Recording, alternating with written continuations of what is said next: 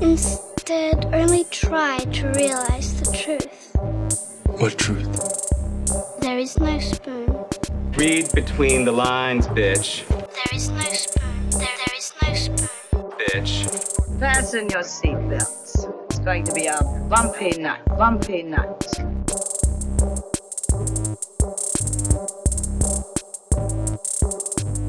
Saludos amigas y amigos, yo soy Mario Alegre Femenías Y yo soy Rosa Colón. y esto es Desmenuzando Yes. y yo espero que ustedes tengan ganas de bailar y de conocer héroes como nunca han visto ever y que hayan hecho su asignación porque hoy vamos a hablar del fenómeno cinematográfico conocido bien simplemente como RRR o RRR que significa Horror. entre muchas otras cosas eh, Rise Roar Revolt estamos hablando por supuesto de la película India que estrenó a principios de año en su país y que aquí tuvo aquí no lamentablemente aquí no eh, pero que Pero todavía tiene tiempo Caribbean Cinema para Sí, buscarle. they can rectify that wrong. Eh, tu- tuvo un limited release en Estados Unidos donde le fue muy bien eh, y estrenó en Netflix hace dos o tres semanas y está bien cabrona y vamos a hablar de ella. Así que El limited release parece, parecería que fue solamente en los Alamo Draft Houses. fue a la Draft House, algunos cines de Nueva York y Los Ángeles siempre son así como que en las grandes ciudades, no Mm. lo traen para donde la gente no consume cultura, ¿sabes? solamente Es en como las que hay gente ciudades. india en el medio de América. este Mario, todo el mundo sabe que hay solamente gente blanca en, Sí, pero lo que está curioso es que cuando. La tiraron creo que para abril o algo así en Estados Unidos y ahora después de que salió en Netflix la volvieron a tirar en los cines y se empaquetó. O sea que el word of I mouth mean- ha sido bien bueno al punto de que iba a ser un one night only thing y ya llevan como dos fines de semana que están llenando otra vez las salas porque la gente está yendo a verla en el cine porque ver eso con un cine empaquetado de gente tiene que estar tan y tan nítido. Sí, yo, o sea, ustedes saben que usualmente no soy como que tienes que verlo en el cine porque Ajá. no todo el mundo tiene acceso y las taquillas son caras. Pero de verdad que si la ponen en IMAX yo la iría a ver al cine y sería como que, yes, este, bathe me. me with your awesomeness, RRR. Así que esperemos que hayan hecho su asignación. Si no, vayan, háganla, regresen, escuchen. Pero si no, pueden escuchar Que el no hay manera de spoiler esta película. Eh, No, no la hay. Eh, O sea, nosotros No podemos hay. decirle exactamente lo que va a pasar. Y ustedes van a decir, bullshit, eso no pasó en esa película. Pero hasta que no lo vean. O no, nuestras palabras van a fallar en describir exactamente lo que está en la pantalla. Porque no es lo que pasa tanto como cómo pasa. Así que, nada, la película está bien brutal. Vamos a discutir ahorita, pero antes vamos a bullshitear. Así que, Rosa, cuéntame. eh, tengo entendido que te diste la vuelta por el cine y tuviste un encuentro con la familia Belcher. Sí, este, pues sabiendo que se iba a quitar la película después de dos semanas, creo que estuvo tres semanas nada más. O dos ¿Ya la quitaron? Sí, No, embuste. se supone que sí, la gente en Facebook estaba. Tú sabes, todo el mundo que espera hasta la tercera semana para ver una película estaban como que, ah, la quitaron justo cuando la iba a ver. El cine estaba vacío, es lo que pasa. Estoy hablando de Bob's Burgers, The Movie. Vete pa'l carajo, quitaron Bob's Burgers. Sí, yo creo que estuvo dos semanas nada más, Dos pero que semanas. voy a ser charitable y pensar que estuvo tres. No, no, no, fueron dos. Yo te, yo te doy por. ¿Fueron dos? Sí, estoy seguro que este fueron dos porque estrenó, creo que una semana después de Top Gun. Y ya Top Gun Mm. va para la tercera, así que fueron dos. Sí, la quitaron hoy jueves que estamos ¿No fue grabando. la misma vez que Top Gun? Yo pensé que sí. A lo mejor fue la misma vez. Anyway, duró dos semanas. Sí. Qué tristeza. Sí, la quitaron súper rápido. Tengo que decir que un par de personas que la fueron a ver en, en Facebook hablaron sobre que eran los únicos en la sala. Y yo cuando fui era la única en la sala con Carla que fue conmigo. Y, y ajá, es que aquí la gente no ve Bob's Burgers. Este, increíble pensar, gente que escuchó nuestro Thanksgiving episode, de lo amazing que es Bob. Ujú. Este, que aquí en Puerto Rico no le han dado un full chance a la animación. Y tengo que decir que cuando, cuando yo empecé a ver Bob's Burgers se me hacía un poco difícil venderle el show a par de gente, como que yo, pero la animación está bien chévere, la animación está brutal. Y- me decían, it's funny. Y la familia es bien cool. Sí, pero, pero como quiera, tú sabes. Y, y obviamente el cosplay de Bob's se hizo bien popular por un tiempo en los Comic Cons y en las actividades, pero eso no tradujo a que la gente fuera a ver la película. No, evidentemente, diablo, yo no sé de qué la habían quitado. Yes. Ahora, eso dicho, la película está bien buena. Está bien, bien buena. No es un. O sea, a través de los siglos hemos visto tantas, tantas películas de animaciones que van al cine, ¿verdad? Las Powerpuff Girls, Beavis and Butthead, este, The Simpsons. Y siempre son buenas, pero siempre no se sienten como el show. Ok. Se sienten como una película del show. Ajá. La película de Bob's Burgers se siente como el show.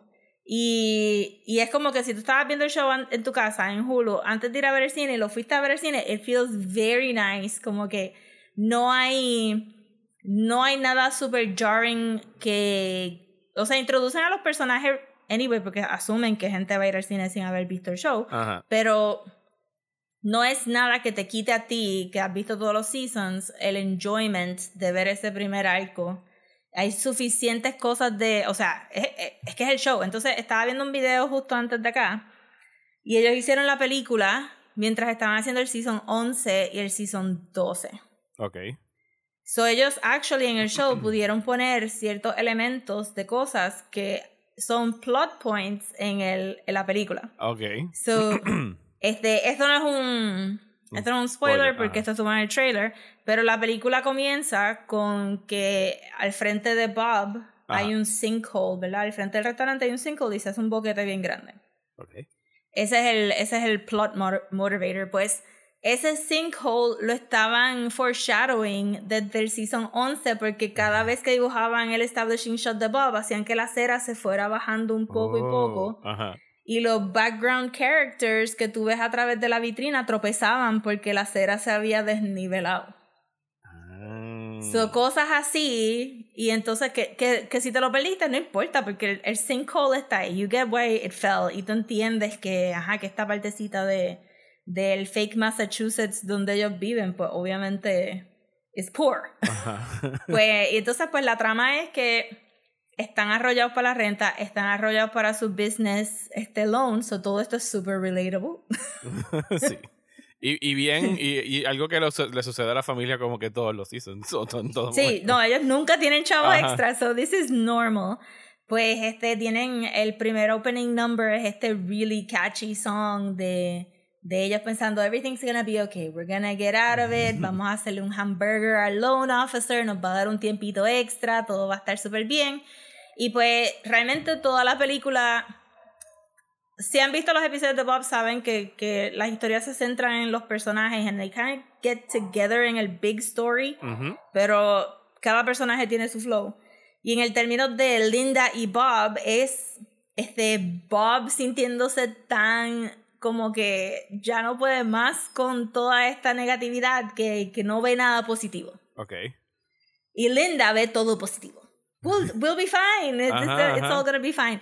So, más o menos es el arco de ella. Entonces, Luis este, siente que está siendo muy babyish, este, especialmente con el gorrito, que aparentemente ellos habían prometido que iban a explicar el origen del gorrito. Lo explican, es la cosa preciosa del universo. En la película explicaron el origen del gorrito. Sí. Ok. Y este, Tina pues está sintiendo que sus fantasías de Jimmy Jr. no son necesariamente equivalentes a la realidad de Jimmy Jr. y Jean es Jean y lo que quiere hacer es montar un show de música en el, en el wharf, en, en, el, en el oyster que tienen como escenario. Y todo eso se mezcla en una trama que es un murder mystery súper brutal, que no voy a entrar en más detalle. It's just a murder mystery. Amazing.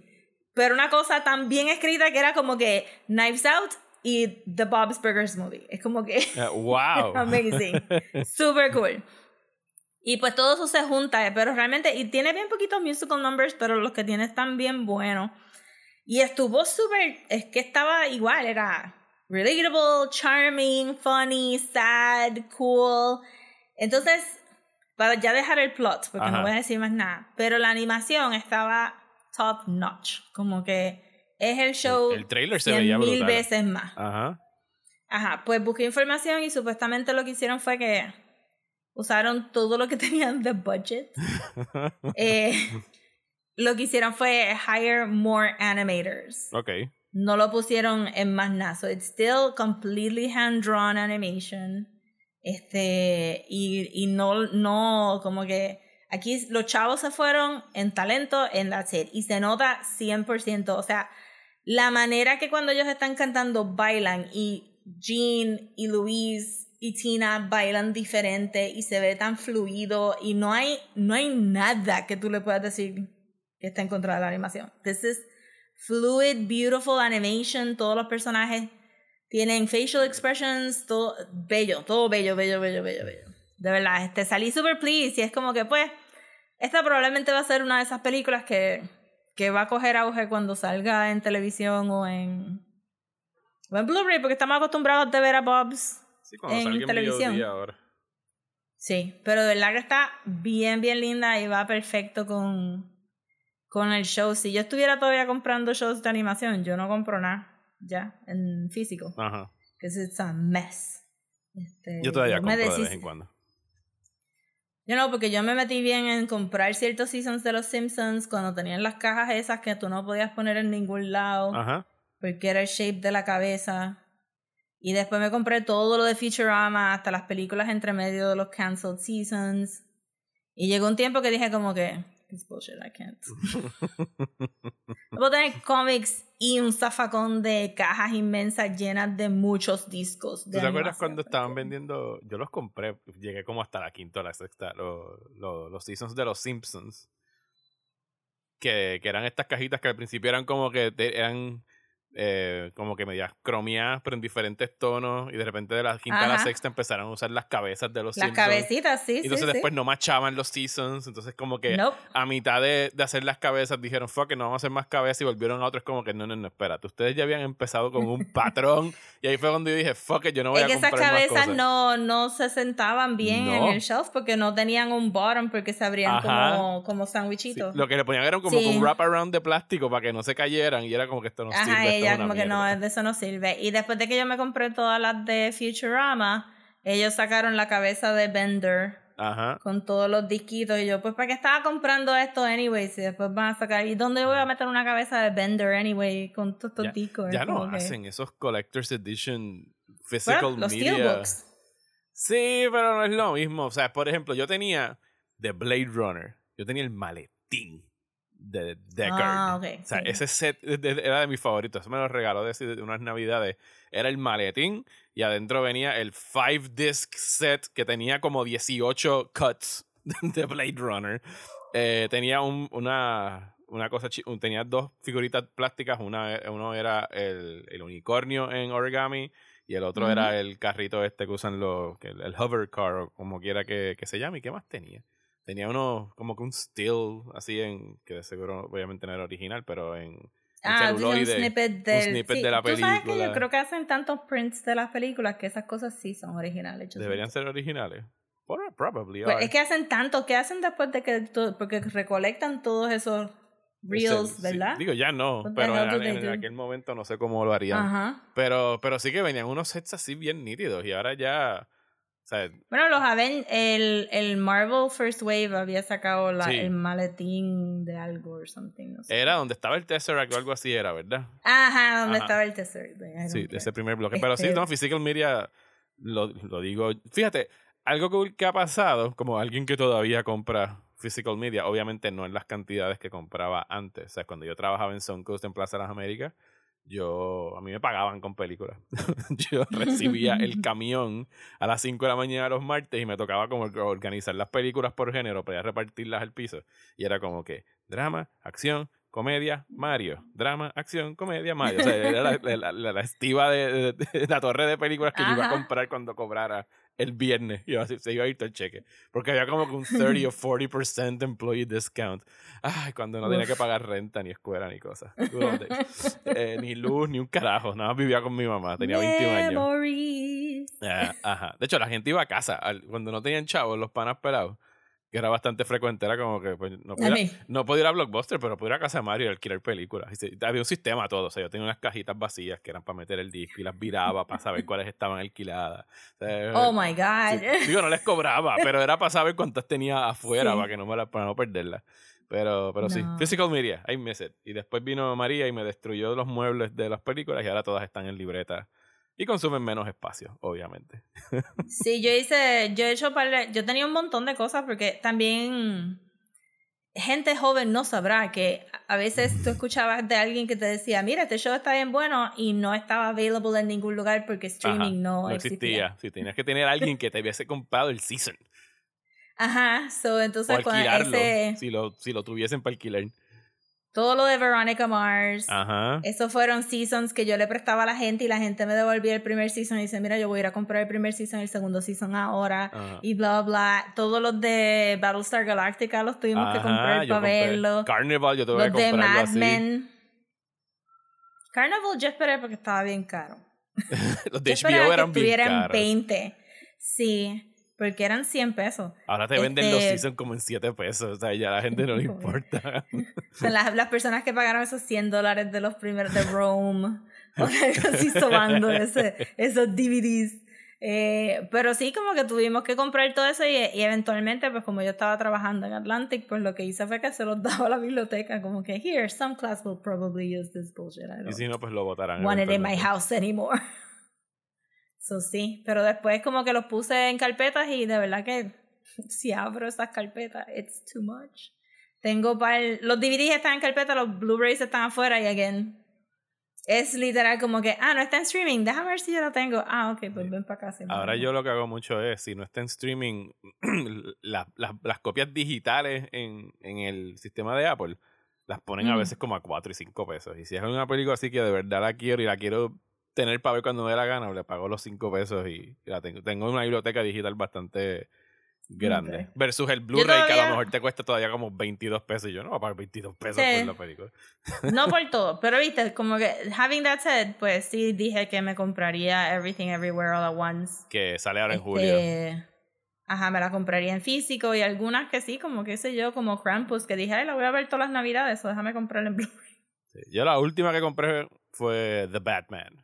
Porque la quería tener en, en físico. Oye, eso es A algo que yo podemos hablar esperaré en el porque yo no compré, en- sí, ¿verdad? Ajá. De The Batman. No, del, del, del archienemigo de The Batman y lo que anunciaron esta semana acerca Ay, de la ¿verdad? secuela. I've been ignoring it. anunciaron, vamos a hacer, el- esto no estaba en el libreto del bullshiteo, pero ahora me acordé No, pero está bien. que, ah, o sea, llevamos, cuando salió The Joker? ¿2019? No, fue antes de la pandemia, 2018. Fue antes de la pandemia. Eh, sí, porque me acuerdo que la vi contigo sin mascarilla en el IMAX. O sea, así que ya yo divido las Uh, películas. uh, ¿Estaba Rosa al lado mío? Sí. ¿Tenía una mascarilla puesta? No. Ok, pues fue Prepandemia. 2018. 2018.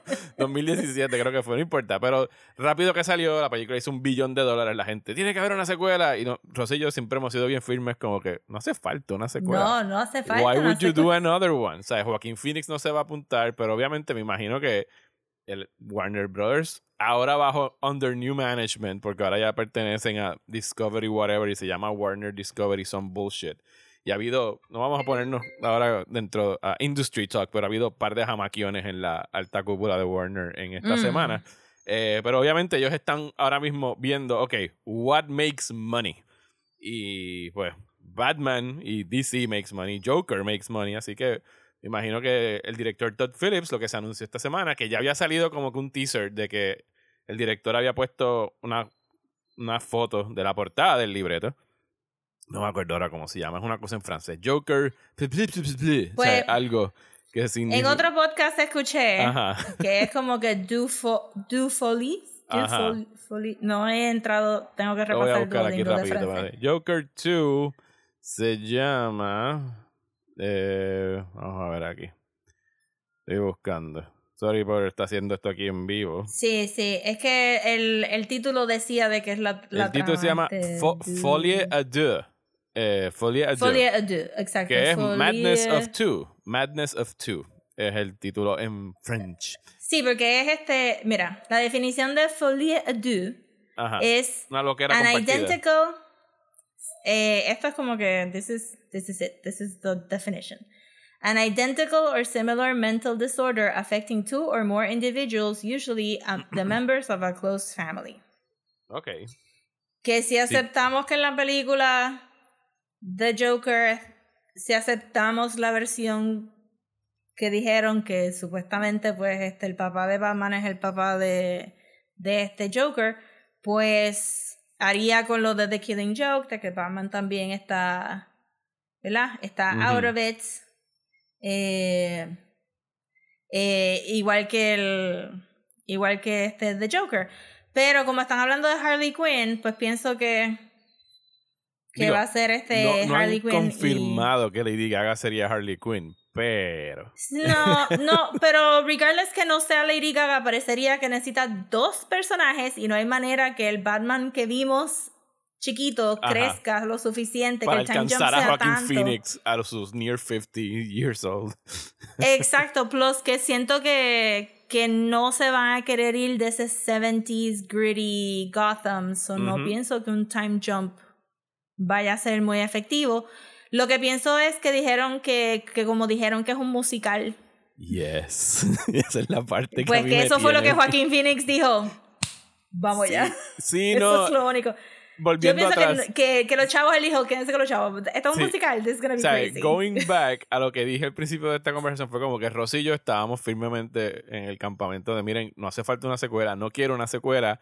Por lo menos yo hasta que leí Lady Gaga va a estar aquí and it's a musical. Y yo dije, yes, dámela, dámela ahora.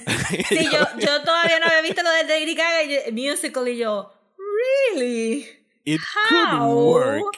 I mean, en el sentido de que, para el carajo, ya estamos como que con las mentes abiertas de what the fuck Oye. is this gonna be about? ¿Sabes? Sorry. A mí ahora mismo, sobre todo en estos tiempos que estamos donde todas las películas, digo no todas, la mayoría de las películas de superhéroes parecen un refrito de la que estrenó hace tres meses y solamente como que un, churn ahí de la máquina. Vamos a darle otra con otros colores. Cuando tú me tiras algo que suena diferente, o sea, it piques my interest. Por lo menos es como que, ah, o sea, ok, si vas a hacerla y vas a hacer un Bugsy Burley eh, musical con Joker y Harley, va a ser esta loquera, o sea, tírate de pecho, make it very gay, o sea, vamos a hacer un musical de Joker y Harley y Sí. go for it, ¿sabes? De verdad que ahora, ¿sabes ¿sabes el gif ese de Leonardo DiCaprio de Django de You, you had my attention, you had my interest, now you have my attention? ¿Nunca has visto ese gif? Sí. De Django Sí, Unchained? sí, sí, sí, sí. Pues eso es lo que sucedió cu- cuando vi la noticia. Sí, yo pondría el, como que, you get what you deserve. Ajá. We deserve a Joker musical. Eh, pero, sí, a mí lo que me, la única preocupación que tengo es que, como discutimos cuando hablamos de la película, el director y Joaquín Phoenix tenían dos perspectivas políticas bien, diferentes. Sí, sí. So, mi otro pensamiento de Joaquín, de por qué Joaquín Phoenix haría la película es para proteger el personaje, porque él sabe que los momentos más memorables del personaje los, puso él. él, no los puso Ajá. el director. Sí, no era el texto, era So, su actuación y cómo él... he Ajá, performed. y, y pues, qué sé yo, como la escena del bailar en el baño, eso fue improvisado. Es como Ujú. que. So, so, yo pensaría que él está protective del personaje porque sabe que, que hizo un buen trabajo. Y lo otro que. Y, pero estoy muy curiosa de ver qué es lo que él va a decir sobre el Joker porque. Siento que la película fue bien open-ended también en el sentido como que, ¿did he really inspire those riots? Es- él es un unreliable narrator, lo estamos viendo todo desde los ojos de él. Sí. Y es como que estoy bien, bien como que, "Wha- what is this gonna say politically? Porque, porque el chiste es que el Joker es un incel character y, y le da voz a estas personitas con estos pensamientos y ahora viene un musical y qui- quiero ver para dónde vamos con esto. Y Sí, lo yo pienso, o otro sea, es dentro, que... por lo menos donde, donde la dejaron, ¿sabes? Pudiese ser algo que siempre ha sido a veces la insinuación de las personas de que la primera película todo pasó en su cabeza, lo cual it doesn't add up, ¿sabes? Esa película no, no creo porque pasó. había gente muerta. Pero esta segunda película, si todavía está en el manicomio y estuviese siendo analizado por Harley, eh, podría ser todo podría ser dentro todo de las cabezas cabeza. de ellos. O sea, todos esos musical Como el numbers episodio de Scrubs que tenía como que el paciente Ajá. tenía la enfermedad de pensar que estaba en el musical. Sí, porque yo, yo, o sea, yo siento que, que la película fue bien ambigua en algunas cosas, como que ay, yo no creo que él mató a la persona que lo estaba interrogando al final, yo no creo que él mató al personaje de Sassy Beats ni a la nena, Ujú. que nunca salieron en escena y la película fue bien directa en poner las muertes en escena. Ajá. No sí, no, la- el tipo ese que él mata cuando tiene la cara pintada solamente de blanco, he did kill that guy. y a Robert De Niro. Ajá, también, el apartamento, exacto, Robert De Niro. So, todas las, todos los kills salieron en escena. So, que est- estaría de esto. Entonces, lo otro sería, si tú me vas a hacer esta película y vas, se va a centrar solamente en el Joker y maybe Ujú. sale Harley Quinn y todo el kick es que él va a infectar a Harley Quinn con su, madness, porque es folie, folie du, eh, pues no quiero ver a Batman y no quiero ver a Batman at all. At all. Sí, y No quiero verlo a él pelear con Batman, no quiero a él na- nada, no Batman. quédense en el manicomio. Si quieren traer a alguien más, traigan otros lunáticos que, te- que estén dentro de Arkham. O sea, pueden meterlos por ahí en el background, pero no Batman. No Batman ever. Porque, porque justo después que se acaba esta película, él tiene ese flash a la muerte de los Waynes y, él, y por eso es que él dice que, oh, que se está riendo and you wouldn't understand y bla, bla, bla. So ya. Es un flash Batman el se final de esa supone- ¿Ah? película. Eh, No me acuerdo. Al final sale la muerte de los Waynes, o se sugieren que alguien va a morir Sí, en el alley, pero como no está flash. él ahí. O sea, el Joker no, No, está no, ahí. no. Ajá. Él como que le, le- tú podrías rellenar el tú podrías rellenar los blancos diciendo como que lo escuchó en las noticias and he's just having a blast Ajá. about it pero más nada so Batman se supone que está entrenando en algún lado en Namda Parbat so no Batman ultimátum No lo van a hacer. no Batman Yo pienso que yo pienso que el que a Todd Phillips no le interesa y yo pienso que hasta el mismo Joaquin Phoenix si hubiese un Batman diría no, eso fuck it. O sea, tiene que eso haber es lo algo que yo espero tiene que haber algo interesante en ese libreto para él. Porque, y, a- y al, y al día de hoy, Joaquin Phoenix no está confirmado para salir en Joker 2. O sea, él nada más está Mm. leyendo un libreto. Eh, pero, o sea, yo en- si fuese un conventional vamos a pelear con Batman, yo no pienso que Joaquin Phoenix se apuntaría para otra. O sea, tiene que haber algo Sí, atractivo en tampoco, ese so- libreto. So, So, yo espero eh, yo espero que él esté como que consciente de que todo el mundo perked up their ears con lo de musical Yes. y que, que no la cague. que no la cague, porque it's completely unnecessary. This movie, pero si la vas a hacer, pues como tú dices, tírate de pecho, haz algo creativo, and we'll forgive you. Ujú. But no Pues- Batman. Pues yo lo que vi por acá que quería convertir en el bullshiteo es que fui a una función de prensa, de prensa perdón, de Men. La nueva película de. Alex Garland, el director de Ex Machina y Annihilation, que estrena creo que la semana que viene en Fine Arts. Eh, entiendo que sí sería el 23 de, de junio. Y... It was okay. No, o sea, al final se pone extra gross.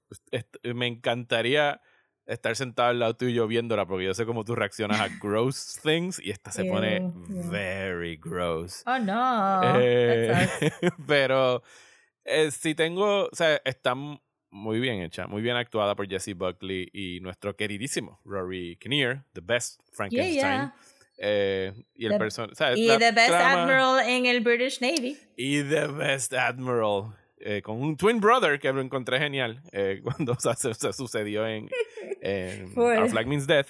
Pero que mi frustración con la película es que en realidad la película está ahí en el trailer y es solamente una idea que no profundiza más allá de la profundidad que encontrarías en un charquito después de una lloviznita. O sea, eh, ustedes vieron el trailer, eh, men, y es como que, yes, men, all men, y es como que, ajá, we know, dime algo, ah, ¿qué vas a hacer con la premisa? No, no, just that, men, y es como que, hmm, It's, it's about men. It's about men y men are bad y all men are the same. Y yo, mm, ok, pero ¿qué vas a...? eh, Ok, está bien. Dime qué más. What else is there? O sea, ya yo llegué al cine. though. Ya yo, ya yo llegué al cine sabiendo esto. O sea, lo que le dije a Rosa antes de empezar a grabar era como si Alex Garland se hubiese enterado antes de ayer. Que, ¿Cómo que las mujeres ganan menos que los hombres? Fucking men. Y voy a escribir un libreto sobre cómo los hombres son unos cabrones. Como que no, no, we know, dude what are you trying to say about it con esto? Y es como que, no, no, just that. Men. O sea, al punto de que el título es Men. Y yo me quedé como que, Ah, Ah. men, men, huh? Huh? "Di- can you see? Y es como que, sí, cabrón. We know. Parece que fue una película que hizo para él o era un libreto que tenía engavetado desde, porque Alex Garland lleva décadas escribiendo. Alex Garland escribió el libreto de 28 Days Later. O sea, a lo mejor es un libreto del 99 que él escribió. y Mm. lo desempolvó y, lo, y no lo actualizó. ¿Sabes? Porque, ¿sabes? We, Mm. we need more stuff. Porque eso de. O sea, no hace ningún tipo de commentary sobre misogyny ni, ni nada. O sea, no hay nada revelador en su libreto. Y Just Gets. O sea, está muy bien hecha, muy bien actuada. It gets really gross al final. eh, y está fine, pero. No sé, me dejó bastante. Ex con Ex Máquina, pienso que. Sea, obviamente también está hablando de lo mismo, toxic masculinity, los hombres tratando de controlar los cuerpos de las mujeres y cómo se presentan y bla, bla, bla.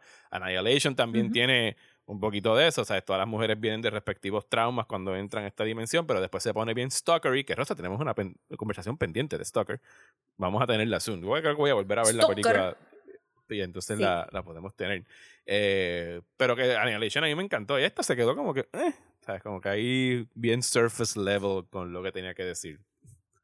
Que es un bummer, de verdad, porque el trailer se veía interesante en el Twilight Zone, Black Mirror kind of Ajá. way. Y, Y de hecho, ese, eh, a lo que me refiero con el final se pone bien Twilight Sony Black Mirror. El final es como que, huh. Mm. Que es la parte más interesante, pero aún así es como que, sí, pero no, no me dijiste nada. O sea, él- cuando lo vienes a ver, él parece una... y esto es más insulto de lo que quisiera que fuera.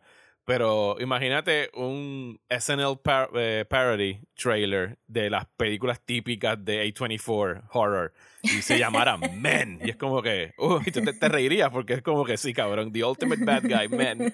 Pero no dice más nada. Y ahí fue que me Oh, quedé como que, ah, ok, yeah, I know. O sea, yo sé que Men Mm. suck, pero yo esperaba que dijeras un poquito más con eso. La puedes ver en VOD sometime Sí, down bueno. the line. Pues lo último que yo tengo, tenía par de otras cositas, pero yo creo que las dejo para la semana que viene, es este que me leí un libro. ¿Te recuerdas que dijimos que íbamos a leer más libros este año? Yes. Y, bueno. y hasta ahora tenemos Yes, el grand pues- total of one each. Y tú parece que me pasaste con two. Eh, ahora vas a contarme. Ah, no, yo he leído par. Yo he Ah, leído ok, par, pero bien. no he podido, algunos no valían la pena hablarlo en el buchito. Ok, Pero I ok. did read them. Eh, pero este, no, tuve como que un slump ahí en abril, mayo. Pero I'm back. eh, so me leí, eh, porque me leí un par de comic books entre medio. So, realmente los cómics los voy a dejar maybe para otro show. Pero estaba tratando de leer todos los libros de Grady Hendrix que tengo. Ajá. Y me leí We Sold Our Souls, que es uno de los primeros que él hizo con Horror Store. Ujú. ¿Se recuerdan de Horror Store? Eh, pues We Sold Our Souls es de una banda metal Ajá. que e- era bien garagey, up and coming, nunca, they kind of never made it big for a very specific reason. Eh, y entonces pues tú estás viendo el, el- no estás viendo, no estás viendo, estás viendo las letras en la página que forman palabras y oraciones que lees con tus ojos. So, el libro de el libro es ah, desde el punto de vista de la lead no de la lead singer pero de la lead guitarist de esa banda Garage ya una mujer este cuarentona que, que está down on her life porque tuvo que dejar la banda. Entonces poco a poco tú vas descubriendo por qué tuvo que dejar la banda y eso se abre a un Grady Hendrix conspiracy thing eh, que no tiene que ver con el diablo, uh, like you would assume con metal and selling your soul would be este, ¿verdad? Este, el, el, el obvious choice, pero no, es un poquito más complicado y hace su propio lore y está bien bueno en cómo va building up los stakes. No es necesariamente full horror como van a ser sus próximos libros como My Best Friend's Exorcism y este el de el del Vampire el How to Kill a Vampire Book Club que no me recuerdo nunca el título. Y el último que me lo voy a leer después de después de lo que estoy leyendo ahora que es este sobre Final Girls. No es full horror pero es es casi horror pero pero pero comedia pero thriller kind of a thing. Y está bien bueno actually no puedo decir mucho más porque realmente si explico el lore voy a explicar todo el rollo de la- Ajá. del libro So, si, le, si, si alguna vez se leyeron My Best Friend's Exorcism o habían escuchado ese libro, pues ese, ese, direc- ese director, ese escritor, Dios mío, no estoy hablando de películas, estoy hablando de un libro. El escritor ha hecho un par de novelas y cada una tiene su full flavor y yo diría que si ustedes le tienen un poquito de, "Hmm, no sé si quiero Ujú. leer horror, Ajá. pues este sería un buen libro para empezar a leer las cosas de él, porque aunque sí tiene su trademark, one chapter is gonna be very disgusting and very horrific. Este no es, no tiene tantos scares como los otros libros. Eh, y pues yo diría que es un buen libro para empezar para dip your toes into his bibliography, a ver si te gusta la manera que escribe y por ahí para abajo puedes seguir sabiendo que cada libro va a escalar un poco el horror business. Pues, Rosa, Yes. Do you not to? Yo, what? Sí. Esa fue mi cara cuando le digo, do you not? Y yo, what? What's Pero estaba to? tan enthralled con el, este, el inglés going full on, este, pecho para afuera, flamenco, tango, y yo, Dios santo. Este, Ok, eh, si no saben qué rayos es Natu, es hora de hablar de RRR. Emi, lo escucharon ahora. Ajá.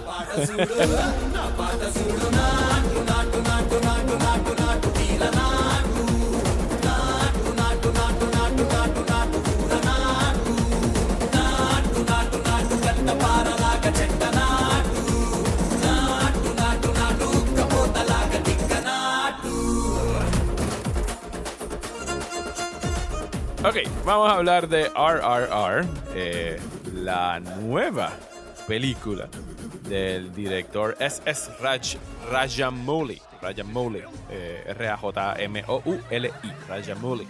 Es un director de la, región- de la región del sur de India, donde se habla eh, Telugu. Vamos, esto va a ser una mini clasecita del cine Sí, de Mario, India danos como que el, me- el medio TED Talk. De sí, de que Mario empezó a hablar, eh, eh, Mario empezó a ver películas de la India este año y entonces pues está aprendiendo un poquito a poco a no decirle a todo Bollywood, eh, porque no, no todo es Bollywood. Como bien vimos en, en- en un video que, que compartí a Rosy, que puedo poner en los show notes para que lo vean, eh, y creo que lo mencioné la semana pasada, como que sí, all Bollywood movies are Indian, but not all Indian cinema is Bollywood. Hay como cinco o seis industrias de cine y una de ellas es Tollywood con T, porque es donde se habla eh, Telugu, que es uno de los muchos idiomas que se hablan a través de todo el país de India. Así que esta es una película eh, de esa región, de- del sur de la India específicamente, donde se habla Telugu. Y es y fue hasta hasta que salió otra después de la misma región, porque últimamente en años recientes esa región es la que está produciendo la mayor cantidad de blockbusters en, en, en India. Estuvo número uno ever en la taquilla de India hasta que vino otra como que un mes después y le pasó por encima en la taquilla. Que si no me equivoco está disponible en, en Amazon, que se llama RGF Part 2. No he visto RGF Part 1, así que no puedo comentar al respecto, pero créanme que está en mi lista. Así que sí. Eh, como dije, yo empecé a ver cine de India este año porque empecé a buscar como que mis, mis blind spots en el cine, como que mira, yo de verdad que el cine de... Y, y, Ah, yo creo que salió de una de conversación una del conversación bullshiteo, contigo, que- sí, el bullshiteo, de que yo decía Sí, como que, de- mira, en este podcast o pueden echar para atrás y buscar en el momento que él dijo, ah, yo voy a empezar a ver esto. Y, y me sabía todos los. Sea, conocía los clichés de que siempre están bailando y qué sé yo, y que todo es un musical, y que está lo que se conoce como el masala film, masala como el, la, la- lo que hacen con la Delicious food, salsa. yes. Delicious Food, pues por, le dicen masala film porque es una mezcla de todos los géneros y esta película definitivamente le aplica a eso porque tiene acción, tiene romance, tiene comedia, tiene drama, ¿sabes? Tiene que, musical, ¿sabes? ¿Qué no tiene esta película? Eh, And y it entonces works and it was brilliant. estrenó, yo había visto el trailer ya como para diciembre. Y yo dije, oh my god, yo tengo que ver esto. Pero entre Mario va a empezar a ver cine de India y que esta película estuvo disponible en Netflix eh, ahora en mayo, yo sí vi tres películas de este director. O sea que ya más o menos me había familiarizado con lo que tenía. Ah, Sabía que ¿Tuviste era un- el historical drama que hablan en el video? el historical, el- el, de Balu. No, no, este. Sí, de Rajamouli, que en el video hablan de que son como que historias de los dioses. Me Sí, recuerdo Bau- lo, lo Bau- poquito que. Bahubali. Están en Netflix las dos partes. Ajá. Ajá. Yes. Yo las voy a ver. Este, porque, ¿verdad? Parece mucho a, a los Chinese movies que son Sí, así como que sí, que son epic. así de eh, Big Ajá. Epic eh, eh, Gods y, y estos héroes. Eh, Esa, están buenas las dos. Solo que tienes que ignorar, digo, y como todo el cine de todo el mundo, hay cosas problemáticas. Y créanme que el cine de India tiene muchas cosas problemáticas, sobre todo con el trato de las mujeres, eh, entre otras cosas. Pero esa de Bahubali. En RRR no estuvo tan mal. No, no, no estuvo mal. Esa de Bahubali tienes que ignorar que en la, al final de la primera y la segunda parte, o sea, el ejército que ellos quieren destruir, todos son básicamente eh, blackface. ¿Sabes? Son personas que han Mm. pintado de negro. Es como que, mm, ok, voy a ignorar esta Mm. parte eh, porque todos los bad people Racism, it's son just más worldly. Ajá. pero, pero están nítidas, o sea, son buenas Todo. películas de, Sí, de sí. acción. Pero anyway, yo me pompié mucho con esta película. Me encantó Eh, RRR. La he visto dos veces ya. Se la recomendé a Rosa. Se la he recomendado a todas las personas que he podido recomendársela. Y, y, y- y lo hice como que, diablo, yo no sé. Yo no sé si a Rosa le va a gustar esta película. Eh, Rosa. ¿qué te, qué te pareció? amazing. ok. Es amazing. Ok, está bien. Eh, hiciste lo que dijiste la semana pasada. Fuiste y com- compraste la comida india, te sentaste. Sí, de verdad que sí. night. Sofía. India House en Borinquen Towers. Me compré un chana, un chana masala y un dal tarka. El dal tarka es, yo lo estoy pronunciando así, la personita en el counter me lo ha este, corregido varias veces. Yo no voy a pronunciar. ¿Las personas que trabajan no son de India lengua. en el restaurante? O no? Eh, los dueños entiendo que sí, que son de. India. Ok. Eh, y obviamente trabajan puertorriqueños, pero la, los dos señores que he visto, pues los dos tienen acentos bastante thick, so es como Ok. que... So el chana masala es este un, un stew de garbanzo Mm, eh, vegetariano y el dal tarka es de lentejas amarillas vegetariano. Noten que dije stew, no dije curry, ok. porque curry es una palabra colonizada. Ok, Si ven el episodio de Ugly Delicious en Netflix, lo de. David Chang, te Ok. explican por qué en India pues estos stews que son slow cooked porque no tienen mucha madera para quemar fuegos o este, no, van a, no van a cocinar en high heat, pues estos son los stews que se comen y se comen con starches o este, carbs como arroz. Y el arroz que vende en India House es jasmine rice y es super aromatic, tiene fennel seeds y ese uni- uno que otro garbanzo colado ahí por for reasons that I don't understand, pero saben bueno. Sí, eso me recuerda a lo que Y- aprendí ahora viendo películas de India y es que eh, chai es tea en India. Este, Es té. O sea que todos los Este. idiotas de este lado del Chai mundo, cuando chai. dice quiero un chai tea, estás diciendo quiero un tea. O sea, estás pidiendo té dos veces. Sí. Como co- comic, manga comics. Ok. Ajá. Sure. No, just manga. Just manga, Anyway. just try. Ajá. Ajá. Sí, eso es otra palabra. Este, y entonces pues pedí esas dos y me senté. Y, y de verdad que las tuve que ver este tres días. Las tuve que break, break Ajá, down into Sí, three. son, son tres horas No y diez minutos. Son tres horas. No es porque no pudiera, o sea, la, la rompí por tiempo, no porque no pudiera quedarme viendo las tres horas. También Ajá. la rompí por attention disorder, porque este, quería prestar atención y después de cierto tiempo, si ya estoy viendo el teléfono como dos veces o me interrumpieron dos veces, pues tengo que parar porque tenía que leer los subtítulos. Ajá, ajá. Aquí no había break. So, so si, si todo esto les suena bien overwhelming, pueden hacer lo mismo que yo y di- dividir la película en tres o cuatro partecitas and just watch it in chunks.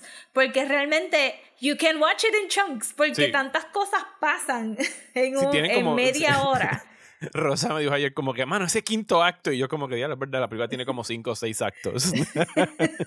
Pero Sí. tradicionalmente... Yo como que cada 20 minutos es un acto diferente. Sí. Tradicionalmente las películas en India rondan las tres horas, ¿sabes? Eso es más o menos lo que duran porque al público en India they expect to get a bang for their buck y and they do, ¿sabes? Como que las películas incluyen Pero ellos todo. tienen intermissions que, Tienen que la gente... intermissions, ajá. yes. La- Sí. y, y esta Aquí película no lo nos tiene. darían el intermission en el cine. Sí, aquí Sí, el- yo el lo caché cuando se dan la mano ahí. Cuando salen las manos, sí, se ese es el momento donde Ajá, ellos yo, "Ese es escriben el intermission". intermission y paran como por 10 o, o 15 minutos y la gente puede ir al baño, comprar más popcorn y vienen para la segunda parte.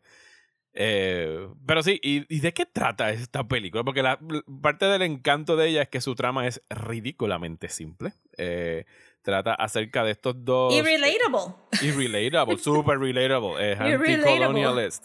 Eh, tenemos eh, dos personajes. Tenemos, ah, vamos a ver aquí cómo se llaman.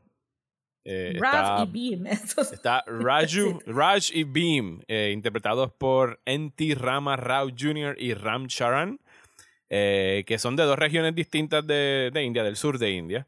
Eh, uno trabaja como un policía, trabajando. Esto se desarrolla en 1928, o sea que estamos hablando durante la época de coloniaje eh, inglés en la India.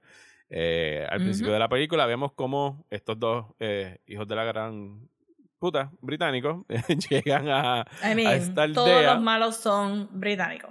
Sí, todos los malos son británicos. Llegan a esta aldea donde hay una niña cantándole a esta mujer ariana rubia que fácilmente pudo haber sido una nazi. De hecho, interpretó una nazi en si no, la, la de Indiana Jones and the Last Crusade.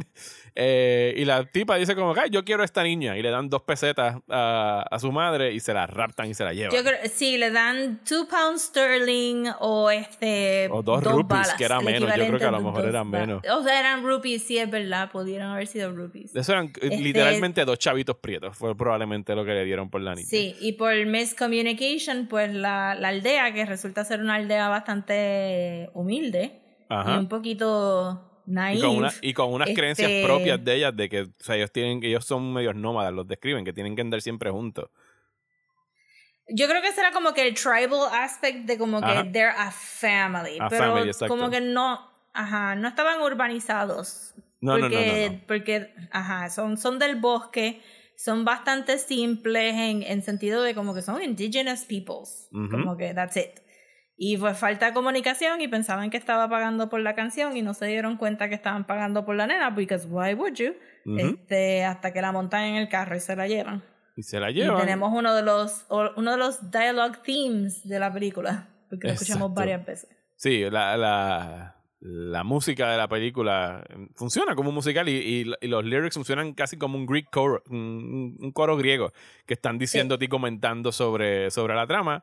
Ahí conocemos, by the way, los character entrances en esta película son algo fenomenal. ¿Sabes? Es- Tiene cada hero moment o superhero entrance.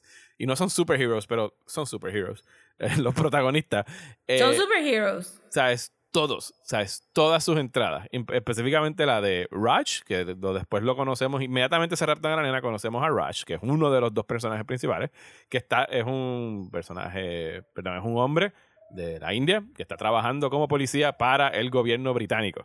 Y su misión Y en la vida, es sabe inglés, es, o sea, lo vemos, su entrada es atacando a toda esta protesta de gente de la India que estaba protestando contra el gobierno británico y querían tumbarles como que el cuartel que tenían en el medio del desierto y él brinca la verja, le da una pela como a 200 tipos él solito para agarrar a un tipo y Yo arrestarlo. sentí que había más de 200. Eso en esa Sí, no, parte del, video de Y YouTube. no- era y como, no- no, no, sí. sir. There was. y no parecía. CGI tampoco, aunque tiene que haber habido un poquito de CGI ahí. I mean, tiene que. Yo hubiera puesto como que sí, actual 200 people al frente de él y después Ajá. CGI por ahí para abajo.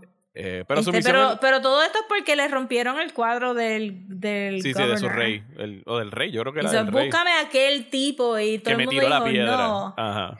Y Ra- Rav dijo yes. Y brin o sea, porque esto es lo que le dijimos de que no hay manera, nuestras palabras van a fallar de explicarle a ustedes porque esto se ve tan épico, pero no es que se no es que empezó a pelear, es que puso una cara de determinación. El thing es que él es fuego, él es fiery, Ajá. passionate, burning bright, running hot all the time. Ajá. Y él se como que se acomoda, brinca la verja de su propia jefatura usando unos drones de metal. El wirework es este Hong Kong comparable en esta película. Sí, es, es fantástico en realidad. Ajá, y él soars through the air y cae en este, en este revolute ma- gente y empieza a meter macanazos por todos lados. Y, el, y la cámara es cogiéndolo a él soaring desde el punto de vista de él, desde... Y hubo, inmediatamente hubo como que un shot que yo, hasta yo estaba como que necesito aire, por favor. Porque todo el mundo se le Ah, que él estaba abajo se le para cubierto por encima. gente. Ajá. Y la cámara está en el piso y tú puedes ver tú puedes ver la cara de él más todo el mundo encima y se siente Y bien el calor cerradito. y el sofocón Y y, el- guau. todo eso. Ajá. Y todo esto es como que y yo ahí como que wow, wow, wow, wow, wow. Esto está a las millas y Ajá. brutal todo. Y el tipo inmediatamente te cae mal, porque tú entiendes que es un traidor de su Sí. gente. El tipo está trabajando para el gobierno británico y está abusando de sus compatriotas, sirviéndole a estos cabrones. Y o sea, su misión, tú lo entiendes el principio, es subir en los rangos de, de la Sí. milicia eh, británica. O sea, aunque lo Que- traten ahí como que- mierda. Aunque y inmediatamente lo tratan como mierda también Ajá. porque él sale directo de eso y le niegan el, La el promoción. ascension. Ajá, sí, la, el- Ajá. la promoción. Pero tú... Sí, eh, You go with it, porque tú entiendes como que ok, aquí hay al, y, y, y créannos que there is. No le vamos a spoil- spoilear toda la película, pero no, es dices, que bueno, sería imposible. sí, ¿por, por qué alguien estaría trabajando para los británicos en esta situación? Y Yo pensé que iba a ser un out. conflicto de, de, de model minority Ajá. versus, exacto, porque Rav sería, sería el model minority, el que se asimila, el que quiere este orden colonial en su país, Ujú. bla, bla, bla. Este, y pues Beam eh, siendo pues más de naturaleza, siendo el agua. Es que iba a ser algo diferente. Pero no, la película coge como que mil izquierdas por ahí para abajo y sigue en su viaje. So, no, Sí. mi análisis Sí, de porque- esos primeros 15 minutos no. La, la manera no de él de, de ascender lo más rápido posible en los, en los rangos es cuando descubren que hay alguien que enviaron de aquella aldea que mencionamos al principio, que, que es Beam, que es un héroe, o sea, es un- como un guerrero de esa aldea que lo mandan a tratar de encontrar a esta niña y rescatarla, porque ellos tienen que estar todos juntos y además se raptaron a una niña. Hello.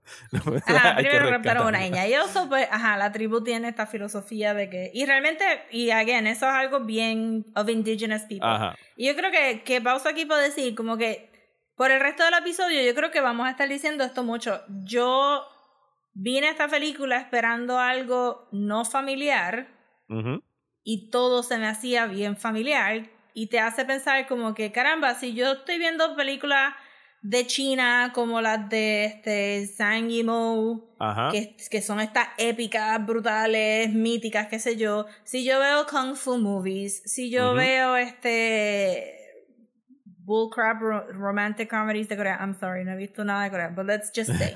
Y entonces, este, y todas estas cosas que nosotros estamos tan familiarizados, pero cuando viene a ser el cine de India, de momento decimos, es que eso es muy diferente. But it No. really isn't. It isn't. No, y yo me he dado cuenta viendo todas las que he visto en estos meses sobre y, y por nuestro estatus colonial también. O sea, el coloniaje siempre Ajá. está de alguna manera presente en estas tramas. Y es como que, yes, I, esto- I can understand that a la perfección. Ajá, y es como que, pero si te gustan Fast and the Furious, te va a gustar RRR. Si te gustan las películas de artes marciales, te van a gustar RRR. O sea, esto no es, esto no es de otro mundo, es literalmente de, de y aquí no, mundo. fíjate, aquí no tanto. Digo, tú la, vis- tú la viste en hindi. eh, a lo mejor me corrige. Yo la vi La en el idioma. en hindi, sí. Yo la vi en el idioma original de Telugu, donde era todo ese idioma, pero cuando yo- las películas que yo he visto que están en hindi, incluso su uso del equivalente al spanglish, es, hablan igual que nosotros, solo que ellos mezclan hindi con inglés y o sea, ya son palabras integradas en su idioma que las dicen en inglés, o sea, y, la- y las combinan Que fue lo que hindi. vimos en Everything Everywhere All at Once en la Ajá. primera escena cuando ellos están mezclando este Chinese, este Spanglish.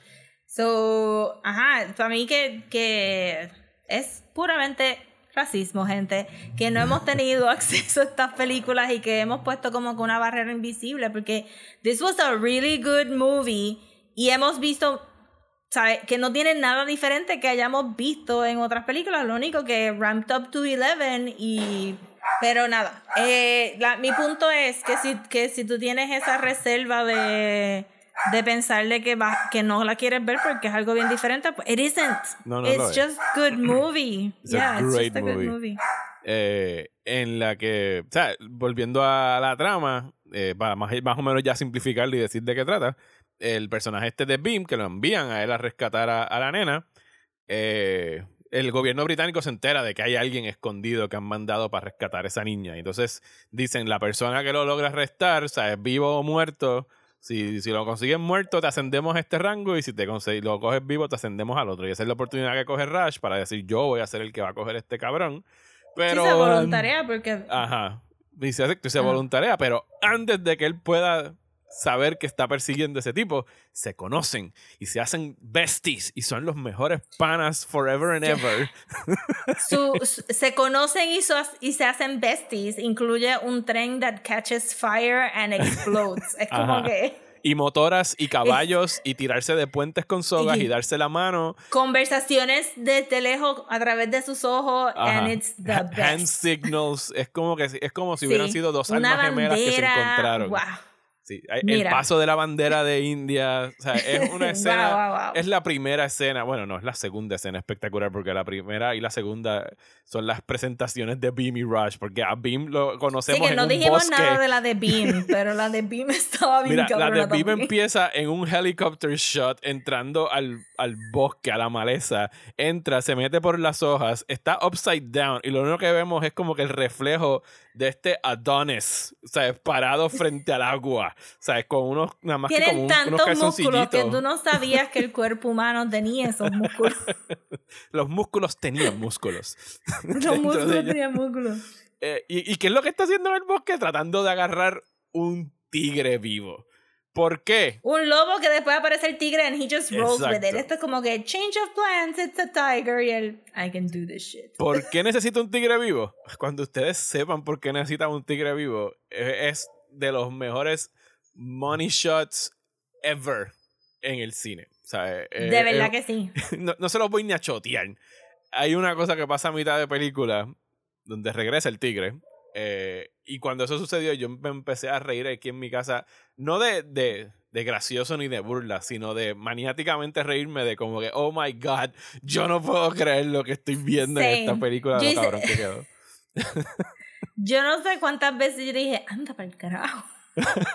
Anda Sí. el carajo. Porque Y, la y película todas keeps, las cosas. o sea, es como que doubling Going. itself. Ajá. Y, y se sigue Sí. como que, ah, esto No, se va- pero- ah, ok, ya, llegó al pico. No, no, no, viene otro pico. Y otro pico. Y otro pico. O sea, se, se pone cada vez Brutal. se pone exagerada y ridícula, pero sa- ella sabe, In a good way. in a good way, pero sin, bur- sin burla, ni como que para wink wink y te rías tú de ella, sino como que... Ah, no, esta película es deadly serious. Sí, y, y, y ella sabe como que vamos a hacer the awesomest shit possible. Y, y, y you- and you're gonna like it. o sea, no, no lo hacen como una parodia. Sí, exacto, porque mucho del discurso que, que se escucha de la película es como que sí es exagerada, it ramps it up up to 11, aunque yo sigo insistiendo que si ya los carros de Fast and Furious Ah, vuelan, y van yo al creo que espacio. ustedes pueden ver RRR y disfrutarla como que it's the same thing. Pero, pero la película no, no es llevarlo up to 11 for the sake a llevarlo up to 11. Están contando la historia y necesitan estas exageraciones para contar Ajá. esta historia porque si no, no funciona. Y eso no es, no es spectacle for, for the sake of spectacle, es porque la- esta historia se tiene que contar así. Por eso es que funciona también cu- cuando al final tú no estás diciendo, ay, qué pelón. Ay, qué pelón, no, tú estás haciendo como que no, Ravi Beam. Ravi Beam tienen que resolver esto. Sí, y, y esa es la premisa. Y lo que les acabo de, lo que les acabo de contar es como que la primera media hora. Está este no, tipo todavía no, no hemos ni llegado a los title credits. No, no. el- los title credits entran como que a mitad, a la, primer, a la media hora. Porque hay un title credit para Fire, que es Rush. Sí. Hay un title credit para Water, que es Beam. Y hay otro. Entonces hay uno al principio Después que es The Story. puente. Después del puente está Ajá. RRR, que es Rise, RRR. Roar, Revolt. Eh, y ahí es que se hacen super panas y obviamente pues y, y empieza la música Adorable super con el con el Greek choir este cantando sobre porque ellos saben que nosotros sabemos que estas dos personas están destinadas a habrá blood, will there be bloodshed qué pasará en esta amistad o sea, todo eso lo están cantando los lyrics porque sabemos que estas dos personas se acaban de hacer super panas y en algún momento van a entrar en conflicto cuando se enteren de la verdad de que- Y de cuando que- hablamos de super panas, estamos hablando de show up for no reason en su casa por la noche para ver a Ralph durmiendo Ajá. con todos sus libritos abiertos y mirarlo y, lovingly. pon- y ponerle y la colchita para que no le dé frío La, poner la colchita para que de esto y hacer ejercicio juntos. Maybe se en algún punto o trataron de rescatar una cabrita o se la trataron de llevar y el nene los Ajá. persigue. O de repente se convierte en un romantic comedy como por 20 minutos cuando Rush ayuda a su pana a conectar con una jeva que le gusta. O sea, de- Con de- de Jenny, que no todo. hizo Con Jenny. nada y salió anyway al final en el dance number. Yo, Jenny, tú no hiciste nada. You don't deserve it, pero está bien. You, you barely did nothing, Jenny. You really pero did sí, nothing. durante como media hora se convierte en un romantic comedy, que es donde entra como que uno de los it moments de, de la película, que es el número musical Natu Natu, donde invitan a, a Rush y a Beam a participar de este baile bien aburrido británico donde están todos pues, estos Jenny está, porque es un pissing contest, ¿verdad? Este Jenny, Jenny está reciprocando, ¿viste? Como que ella no sabe el lenguaje de Beam y Beam no sabe inglés, pero los dos Ajá. están vibing. Ajá. Y ella como que, ay, vente, vamos a bailar y le enseña en dos segundos el balsito ese que están bailando ahí. Ajá. Y el, el inglés este que es, eh, qué sé yo, como el asistente del gobernador era. Era un, qué sé yo, un soplapote ahí, yo no sé quién carajo. El era. sobrino Yo- no- de no alguien a metido ahí a las Ajá. malas. Ajá. Bueno, sí, porque, porque en la, en la, de la, en el quinto acto, él sale como que, sí, tienes que conseguirlos y en una de las millones Ah, de ok. explosiones Sí, sí, probablemente sí, se sí, murió. Pero, pero que es como que, ajá, se nota que es un lackey del Ajá. gobernador, no tiene nada, pero claramente estaba como que insultado que esto, porque se pasan, los ingleses insultan bien feo, es como que la película no trata, aquí no hay nadie nice inglés. Nada más que Jenny the Useless. Este, pero pero su, su, su, ¿verdad? su pasividad la hace como que complícita. Y pues su masculinidad se siente afectada y hace todo este magnificent, este como que you savages don't know dance. Y entonces empieza Mira, tango. Yo sé bailar flamenco. flamenco. Y yo, cabrón, todos esos bailes son bailes nativos de otros países. Ajá. Tú no estás bailando nada inglés ahí. ¿Qué tú estás haciendo?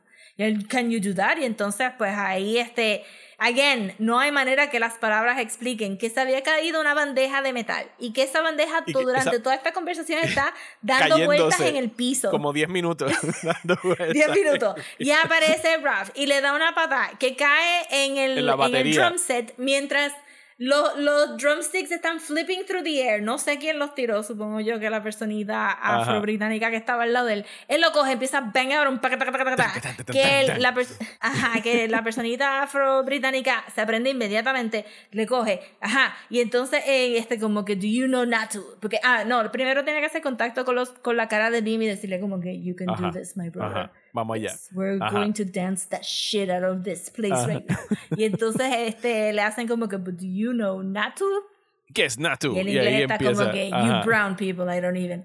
Y entonces ahí arranca. Y ahí es donde tú dices, ah, estos cabrones saben bailar tan bien. Vete Sí, no solo, no, carajo". solo, es- no solo son unos cuerpos completamente hechos de músculo y saben hacer acción y saben brincar y saben actuar y son graciosos, sino que de repente ustedes nunca han visto a nadie moverse como estos dos tipos se mueven en este número musical, ¿sabes? Hay, hay movimientos que ningún cuerpo humano debería poder hacer a esa velocidad y ellos lo hacen. Sonriendo y haciendo contacto con la cámara. Ajá.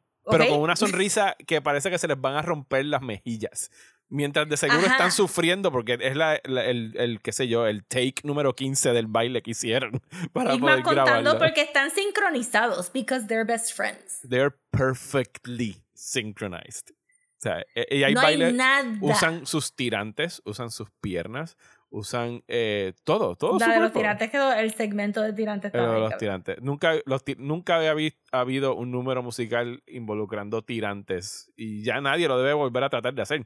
Porque Pues, era, de verdad que, y regresando otra vez al tema de This is very familiar to us, de verdad es como un musical number de una película de, de Hollywood vieja. Sí, un, un musical number de, lo- no de los quiero decir. 40s y los 50s, sí, del Golden Ajá, Age de los de, 40s de o los Hollywood. 50s, como que, eh, y súper impactante, súper fun, Súper gracioso. catchy. O sea, si usted, si usted Bien. ve eso y no sonríe, porque a mí se me, a mí me brilló el rostro, como que yo estaba como que esto está tan cabrón mientras estaba pasando. Eh, eh, it's just joyful, ¿sabes? Es como que es contagioso verlos moverse de esa manera. Pues, y, y, y, y entonces, ajá, este self-aware, porque todas las mujeres blancas inmediatamente están detrás del más guapo, que es Ralph. Ajá. Este, Jenny Excepto es la Jenny, única que, que, te era que estaba como que Beam. Y por supuesto que Rush se. Porque era una competencia de baile al final de cuentas. Ajá. Y Rush se tira como que no, I'm gonna take one for my buddy porque está conectado. Claro que la sí, because ¿sabes? he's a best friend. Ajá. Porque friendship is magic. Ajá, y todo, ese, y, y todo eso está súper, súper, súper amazing y no sale de la nada and it moves the plot forward and it's great. Ujú. Eh, eh, es fabuloso ese número musical. Y no creo que debamos decirles como que más nada de la película, porque parte del punto es descubrirlo, pero estos son literalmente los primeros 40 o 30 minutos de una película que Sí, dura no hemos tres llegado a la hora. horas. ¿Sabes? No, no, no No, le hemos hemos, llegado a la hora. no hemos dicho ni cuáles son las intenciones de Rush, ni qué es lo que sucede en la segunda mitad. Obviamente todo es un fuerte mensaje eh, anticolonialista, súper fuerte. que yo creo que, que no lo mencionamos al principio, pero es porque ellos están very loosely based en Sí, actual Los dos personajes de. Rush y Khan son dos eh, líderes revolucionarios que hay un periodo de su historia antes de que de verdad they took arms en contra del gobierno británico y el director aprovechó y se tiró básicamente lo que hemos visto hacer a Tarantino, ¿sabes? Como que inventarse history, un revisionist history de qué pasó en este periodo. Y obviamente ellos están, o sea, la película tiene un fuerte mensaje y lo he, y lo he visto mucho en películas de, de India, de, de celebrar el hecho de que ellos pudieron haber salido del, del yugo, del coloniaje y todo eso. Y sí, a veces hay películas que he visto que se tiran bien para los, ¿sabes? Para el jingoistic, eh, ¿sabes? Nationalism que pudiese tornarse problemático. Eh, Mm. En uno de los ensayos que hemos leído y, y videos que hemos visto de la película, eh, se han tocado cosas de que el, colores que se utilizan al final de la película han sido como que apropiados por uno de los partidos políticos de, de derecha de India, como que para tratar de movilizar las masas. Ahora mismo el partido que está en, en- en el control de India es tira para ese, para ese lado. Eh, Sí, pero- eh, India está pasando por ajá, el far right bullshit que están pasando todos los países de ese lado, ¿no? Como que Moby es bien anti-musulmán Ujú. este, y están constantemente como que haciendo mini genocidios en Ajá. Pero, pero la película se puede disfrutar fuera de. O sea, sin ese contexto es bien simple. Y tú la. Y, o sea, si, si se tiran a verla, y créanme que deben verla. O sea, esto va de cabeza para mi top 10 del año. Mi top 10 del año se está llenando bien cabrón en los primeros seis meses del año. Así que más vale que la segunda mitad lo coja con calma porque no sé qué voy a hacer. Chacho, y no ha llegado a la World Season. Sí, yo diría como que esto fue súper refreshing para ver, porque, este, whatever, este.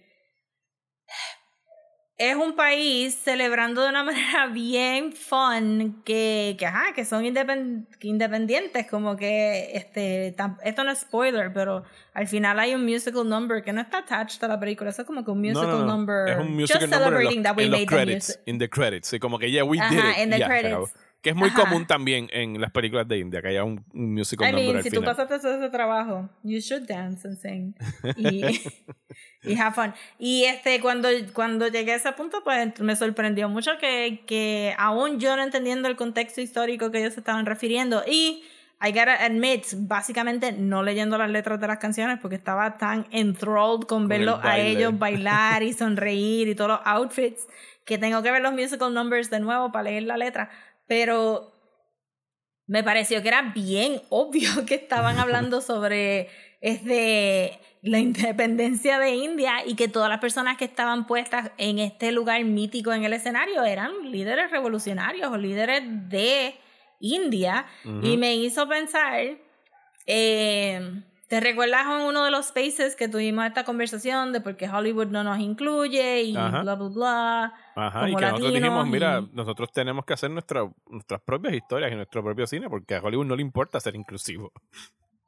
Ajá, y entonces, y RRR es the perfect example of Ajá. this, porque eh, India construyó un, una economía, de, ¿verdad? Una industria de cine que no necesita Hollywood. Y, como que tiene- y en muchas, y en muchos casos, it surpasses them. En números de, de películas que hacen al año y económicamente también. O sea, porque el público de India es Ajá. bien fiel con ir al cine. O sea, it is an event.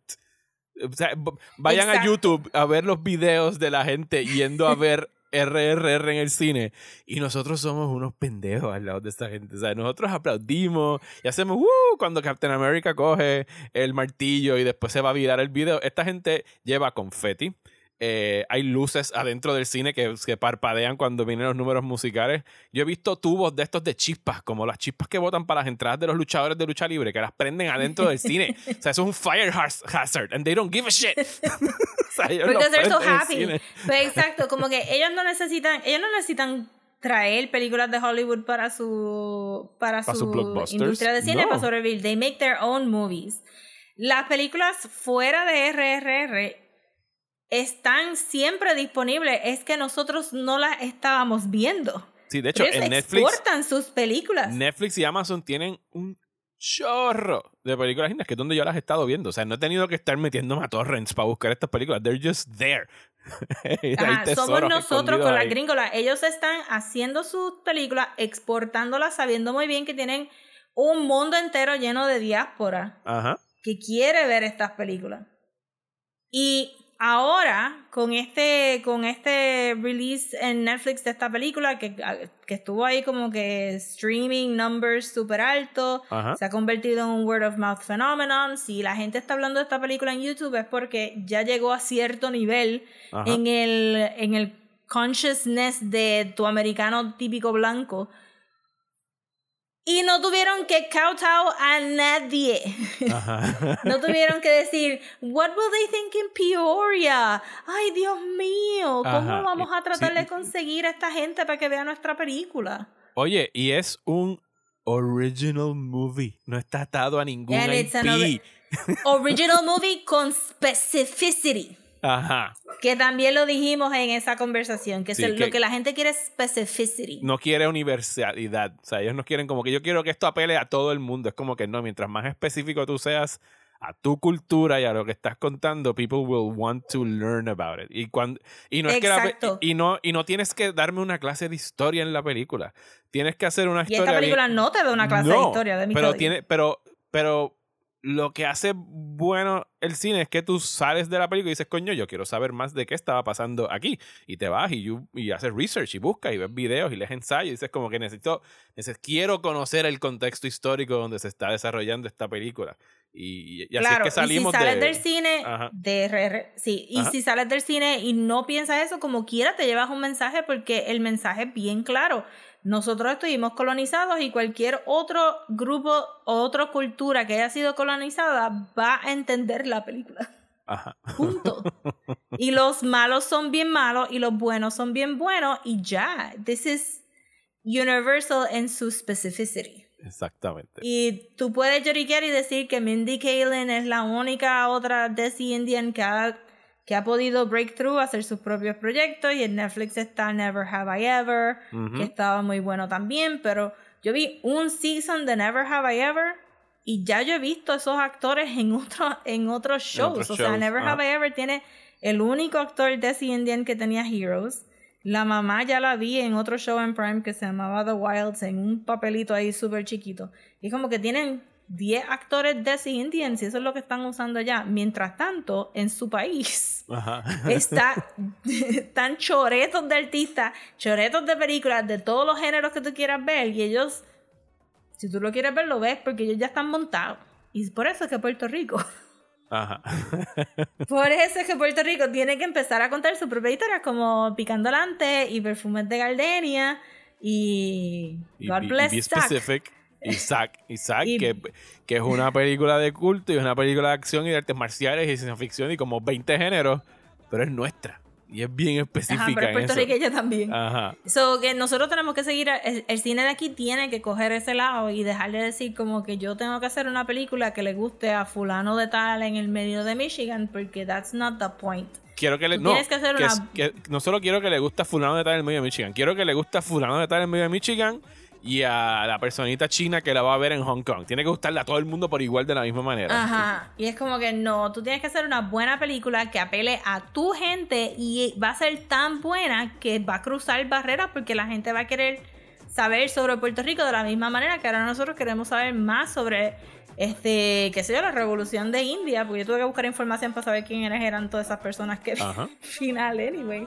So, que, que esto, esto es lo que se supone que todos los otros países están haciendo. Lo están haciendo en América Latina, lo están haciendo en India, lo hacen en Hong Kong, en Japón, en China. Nos falta a nosotros. La semana que viene, no lo voy a hacer ahora porque ya estamos going long con este, pero voy a traer una lista de, de recomendaciones de películas de India que he estado viendo en estos meses y que están readily available en Netflix y Amazon y otras plataformas para, para que las vean si les interesa, porque he visto unas cosas muy nítidas y poquito a poco como que o sea, he tenido que meterme a, a estudiar y, historia de India para saber a veces los contextos donde que se desarrollan, porque ellos no van a darme una clase de historia en medio de la película, eso me toca a mí ir a No. averiguarlo. Eh, y ha sido muy interesante y nuestra historia o sea, sí es muy diferente en unos aspectos, pero en lo que corresponde al coloniaje es casi idéntica sobre las cosas que hemos Ya. estado pasando. Así que les juramos que hemos dicho lo mínimo de RRR y o sea, si ya la vieron ya saben lo cabrona que está y si no la han visto buckle up porque se pone demente de la segunda mitad en adelante. Empieza demente, pero it just rank setup hasta literalmente el último minuto. hasta los créditos. se están Sí, de verdad que sí, es como que un oh my god de tres horas.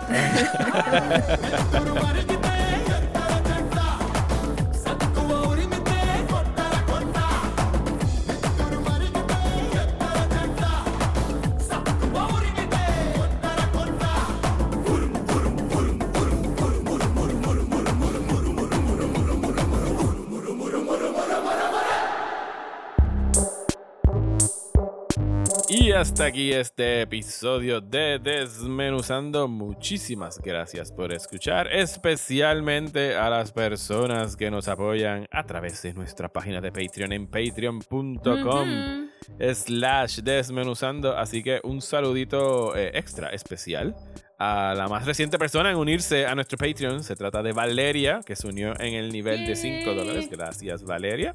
Va a poder estar escuchando dos episodios extra al mes, además de todos los episodios que hay por ahí para abajo de los últimos dos años que ya hemos grabado eh, previamente. Sí, Y, y próximamente vamos a poner el primer face para el Hate Watch. Y vamos a poner, si vamos a estar poniendo el. O sea, ya, cuando ustedes estén escuchando esto, va a estar puesto la primera fase del Hate Watch, que va a ser ustedes en el Patreon nominando cosas que ustedes quieran que nosotros vamos a Hate Watch. Y entonces ya la semana que viene tiramos el, el sondeo para que escojan. Y, y entonces vamos a grabar el Hate Watch. Y nos van a poder torturar con algo ahí que queramos que. Que quieran que nosotros nos obliguemos a ver, aunque no sea de Sí. nuestro agrado. Así que ya saben. Con las palabras de Waymond. Be kind. Be kind. Eh, así que sí, muchísimas gracias. Eh, regresamos la semana que viene con una doble tanda. Vamos a relacionar dos series. ¿De qué vamos a estar hablando, Rosa? Vamos a estar hablando de la miniserie que salió en Fox en televisión. Que se en- llama en, Under en the- FX, FX y Hulu. FX. FX, ok, sí. En FX, eh, que está ahora mismo en Hulu completa, que se llama Under the Banner of Heaven, y sale, el protagonista es Andrew Garfield, que ha tenido un año, Sí. su- que ha tenido dos eh, años. Está bien pegadito el nene. Eh, y lo vamos a estar juntando con la Sí. primera temporada de True Detective, porque en realidad se parecen bastante, aunque una está algo- basada en la realidad y la otra no, pero vamos a estar hablando principalmente de... Sí, pero tienen como que tienen beats similares y tienen como que falling of faiths este, paralelos, yo diría. Desde dos Ujú. puntos de vista diferentes, pero llegan como que más o menos al mismo sitio, perhaps. Y obviamente pues son murder mysteries ambas. Este, que creo que, que si fuéramos a tener un espacio para hablar de True Detective Season 1, Ajá. eh, está cool que sea, este, ¿verdad? Comparando con Under the Banner of Heaven, que estaba es buena así. que eso es lo que tienen de tarea para la semana que viene. Para cualquier otro update, nos pueden seguir por las redes sociales. Rosa, ¿dónde nos pueden conseguir? Nos pueden conseguir en Instagram como @desmenuzando, en Twitter y Facebook como @desmenuzandopod y si nos quieren mandar un email, lo pueden hacer a desmenuzandoelpodcast at gmail.com. A mí me encuentran en Twitter e Instagram como Mario Alegre. Y a mí me pueden conseguir en Instagram, Twitter y Facebook como at Comics. Muchísimas gracias y hasta la semana que viene en Desmenuzando. Eh, llévatelo, Natu. పొలం గట్టు దుమ్ములోన పోట్ల గిత్త దూకినట్టు పొలేరమ్మ జాతరలో పోతరాజు ఊగినట్టు కిర్రు చెప్పులేసుకొని కర్ర సాము చేసినట్టు మర్రి సొట్టు నీడలోన కుర్ర గుంపు కూడినట్టు ఎర్ర జొన్న రొట్టెలోన మిరప తొక్కు కలిపినట్టు నా పాట చూడు నా పాట చూడు నా పాట చూడు నాటు నాటు నాటు నాటు నాటు నాటు వీర నాటు నాటు నాటు నాటు నాటు నాటు నాటు ఊర నాటు